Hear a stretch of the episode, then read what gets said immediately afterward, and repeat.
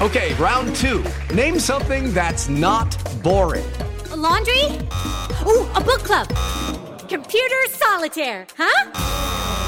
Ah, oh, sorry. We were looking for Chumba Casino.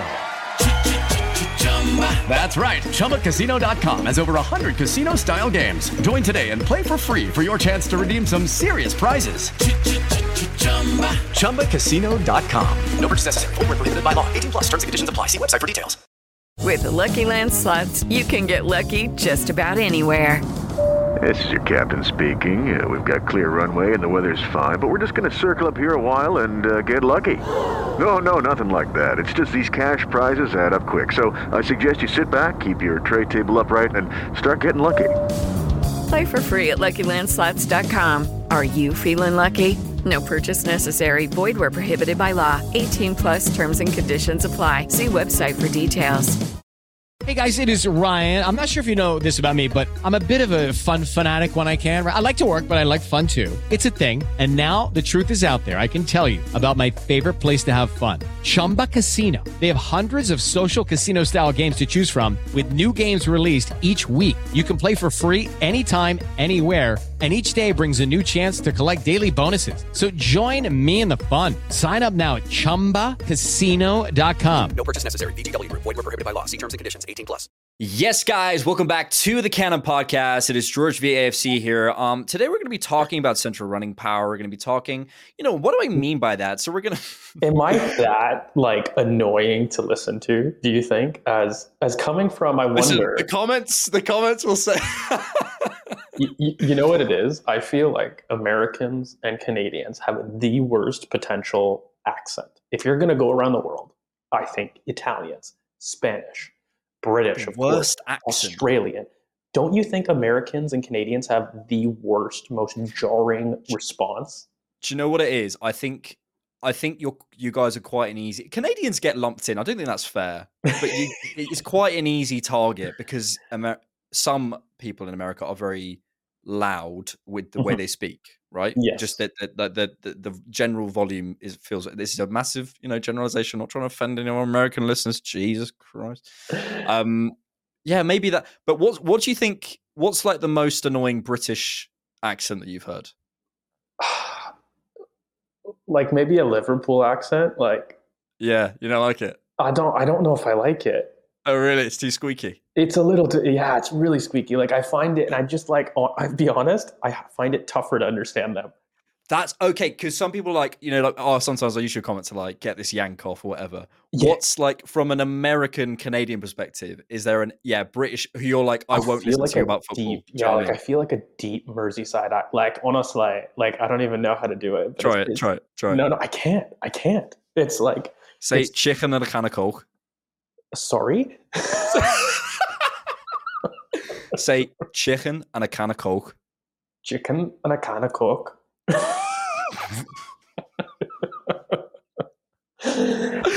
Welcome back to the Can of Podcast. As you can tell, Babs is not here.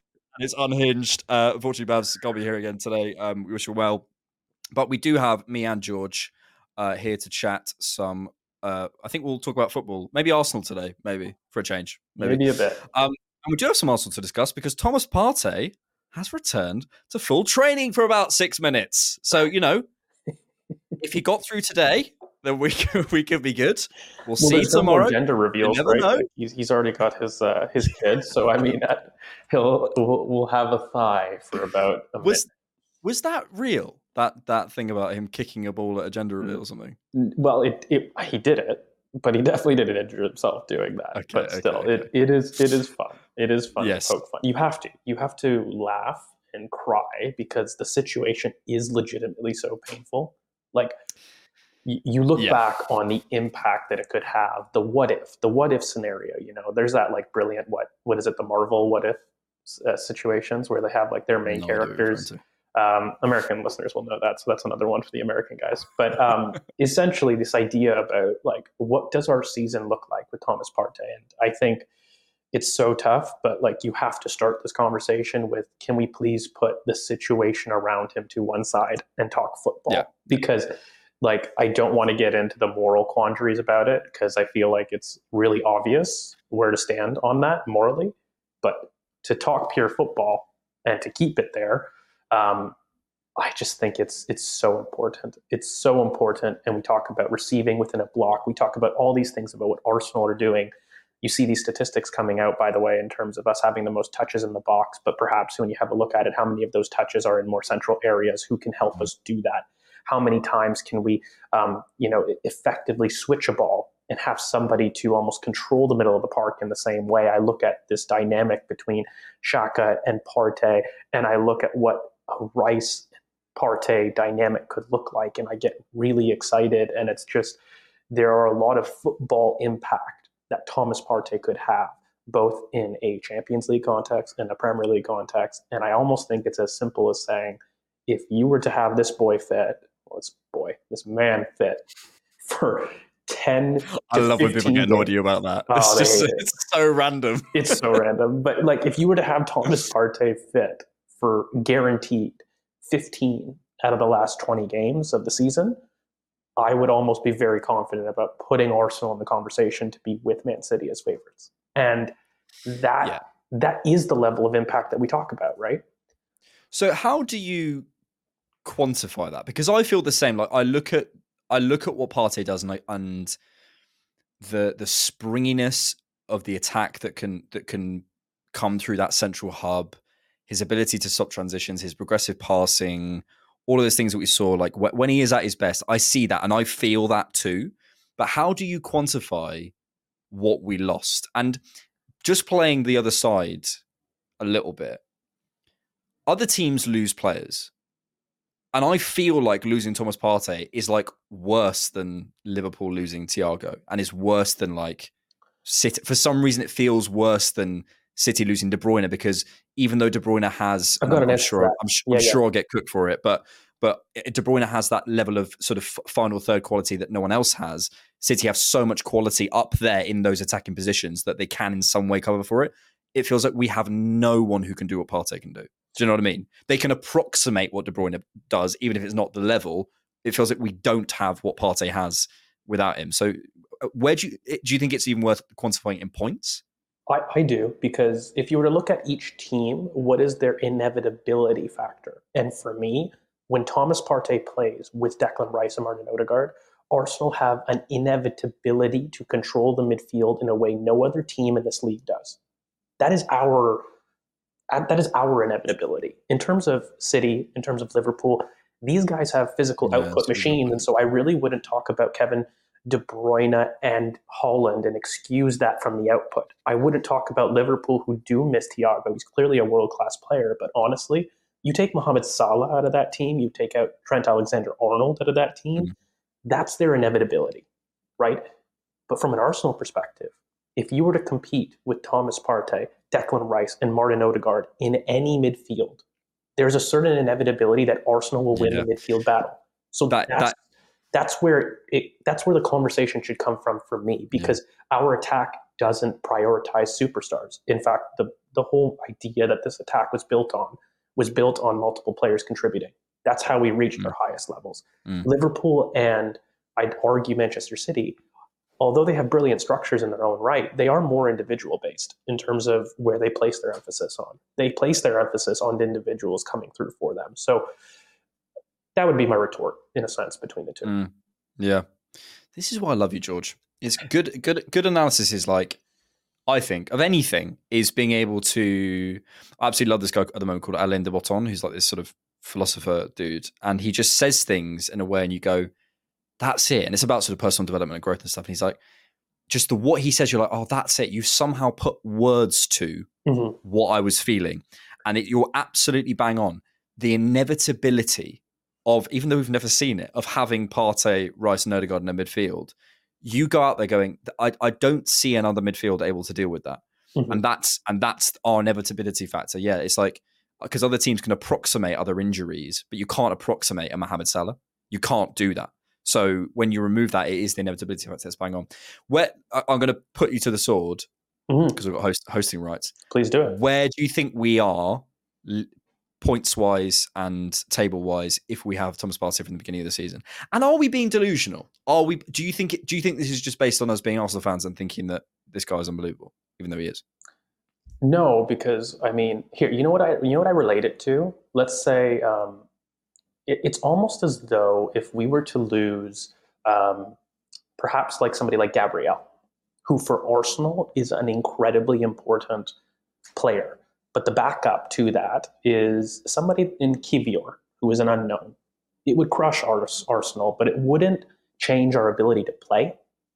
Partey does change our ability to play. Yeah, I agree. And so when you look at it, if Liverpool were to lose Trent Alexander-Arnold, there is nobody, even Bradley, for as good as he's young, that will change Liverpool in their identity the same way. There is nobody that, like, losing a Haaland or a Kevin De Bruyne can change their identity. Of course, losing a Grealish, losing a Foden, losing an Alvarez, like, it hurts. Losing a John Stones, it hurts. But it doesn't change who they are. And I think that we've seen it this year. I mean, everybody's bemoaning the fact that Arsenal have changed their identity. And that's what Thomas Partey does. That's the impact of losing a player like that, in my opinion. And it's with Granit Xhaka. I don't think you can divorce the two. But still, I think Thomas Partey is that important for who Arsenal believe themselves to be, broadly. And it is, for example, for me, it is Mikel's fundamental philosophy difference to Pep, to Klopp. Like, when I look at this stuff, right, Klopp, for me, how he's organized his midfield, look at the buys. McAllister, Szoboszlai, you've got Curtis Jones already. There's a collection of eights at Liverpool. That's been their decision in terms of the recruitment. Look at Pep. Kovacic, Nunez. Who else did they buy? There's another one that I'm forgetting this past season. Doku. Yes. Their midfield revamp in terms of losing Gundogan was to get carriers, but again, eights. How many eights are in Arsenal? There aren't.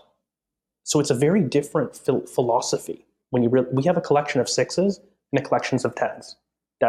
So I think, but it's been very much purposefully created that way. People use that as a stick to beat Arsenal with, but that's just a philosophy to how Mikel approaches football, and it's very different to the other two. So if you're going to lose the best player or one of the best players to allow you to play that way, it's going to really affect your ability to see your vision.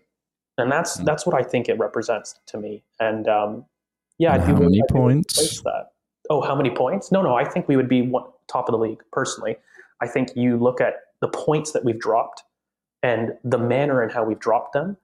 I don't think Thomas Partey allows you to stop and do those things. I mean, you look at West Ham, you look at Fulham, you look at drop points to Fulham more than anything, you know. When you look at the plan in general, Fulham, it's ridiculous because what was it? It was 3 and then was it 2? Have we lost? Is it 5 points or 4 points that we've lost? 4 points to Fulham, yeah. We drew and then lost. It's ridiculous. Like, come on. Like, when you think about it, that is the level that I think we do. I even look at Chelsea, mate. Like, Thomas Partey's there. Do I think I lose or I don't win that game convincingly? I look at Spurs. I look at, again, I said West Ham. What was another one? Like, I feel those game states, they completely change with Partey. Now, I don't know how many points we would have. I think that's up for debate because, I mean, just because Thomas Partey's there doesn't guarantee that these points swing. But I do feel that Arsenal, who have also, by the way, been the team in the league to concede the fewest amount of goals in the last 15 minutes, that is huge. And I start to say, okay, well, if we're not going to do that, and we've already done that without Thomas Partey, what does Thomas Partey give you in those 75 to 85 minutes in an attacking sense? Because we've already proven that defensively the team is there, okay?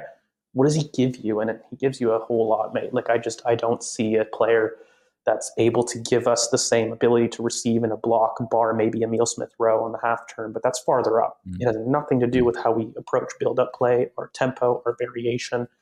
It's huge. It is a big thing for me.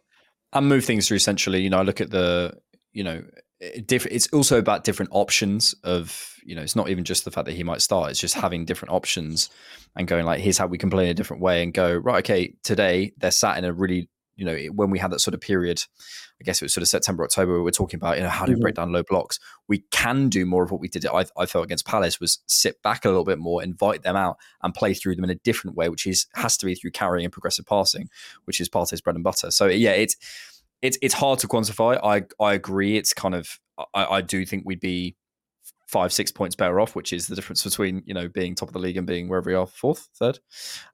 So yeah, so I don't look at the league table, mate. I don't even care. Yeah, it's just the question of fitness, but that is, you know, it's such a tired conversation at this point that it's probably not even worth having. Do we think there's impact to come, big impact to come from Vieira and Timber? Obviously, we've got some news coming that Timber supposedly will be back in training again. It's difficult to know who to believe. These are always reports, but I was always pretty confident. I think I said inside of the podcast, I was pretty sure he'd be back at least in training by the end of February or maybe mid-February, and that's sounding like the right thing. We don't know, of course, but broadly putting that all that aside, what level of impact do you think we can expect from a Timber and from a Vieira towards the end of the season if they can stay fit? I mean, you can become really technical and say, what does Vieira give you in low blocks? He gives you the best arguable final ball in the squad. So there's a segment of that. I just think that his sample to date means that it's very difficult for you to prop that as a consistent output. So I think like he can change a game, but what's that worth? Maybe a couple points here and there. I don't. And that's also based on trust. That's also based on who he's getting minutes over. There's a lot more factors. Now, Timber, on the other hand, Timber is one of the most versatile players in the squad. He has a far bigger impact than I think Vieira. He's equally as important as Thomas Partey. I don't think you can separate these two in terms of the impact on Arsenal, in terms of the press. Do you think that's mad, though, that he's played 45 minutes? No. I think it sucks that he has. But I mean, in terms of putting that on the boy, like, again, I would argue, name another player in world football that can play inverted right back, inverted left back, has had versatility in terms of central center back, has had versatility in terms of playing in midfield. Name me another player in world football, by bar maybe your Caicedos, that give a team that level of competency. You could argue Tomiyasu, another one. That's a really big, versatile piece. He just allows you to play in so many different ways that very few people and players in the world can. Now, I don't think that means then that he's the best in a particular position, but he certainly gives you a level of competency and trust that for a manager who loves to tinker and maybe too much for fans to appreciate, that becomes important. The thing I'd say about that, the Partey thing I'm convinced, again, it's always with the caveat if he can stay fit, but because I don't see the qualities that he has in any other midfielder in our team, and we've seen a massive sample of that, right? The Timber thing, you know, I also think there's caveats worth saying about, you know, his injury in terms of that recovery and how that might seem, you know, we just don't know how he's going to adapt to football, all that sort of stuff. I do, in theory, it's great. And in theory, I agree with you. But I think until we've seen him do that for Arsenal, it's going to be very hard, you know, which not to say you're wrong, but it's going to be very hard to convince a lot of fans that is the impact we're going to see in the second half of the season. Look, we love what we saw in preseason. We love what we saw in that 45 minutes against Nottingham Forest. And I think there's so much more to come from him. I think he could have been so useful. It was good enough to drop Gabriel. Like, this is what I will say. The newest signing that we saw maybe 45 minutes, and I don't think we want this long term, but it was enough of an impact for Mikel to drop one of the first build-up pieces in his project. Not just his team, but his project. I think that's significant. It was enough to cause doubt in the manager's mind for that. I don't disagree with that at all. I just think my point was more about the impact in the second half of the season. I think I have maybe more question marks because I look at, as I say, the recovery from injury. I look at the fact that the small sample size. In theory, I agree with all of these things in the sense that his positional versatility, the carry he can do, how sharp he is in the tackle, all those things that we saw. Oh yeah, I'm just speaking tactically. Like, I mean, you don't know how he's going to return, of course, and all those fitness concerns. And this is my point: that's why I'm less convinced about Timber having a massive impact in the second half of the season. I think he will have an impact. I think what's maybe interesting about Timber is to kind of play a little bit more of a what if with Timber and go, if Timber is fit from the beginning of the season to now, what conversations have we had on this podcast instead of the conversations we had?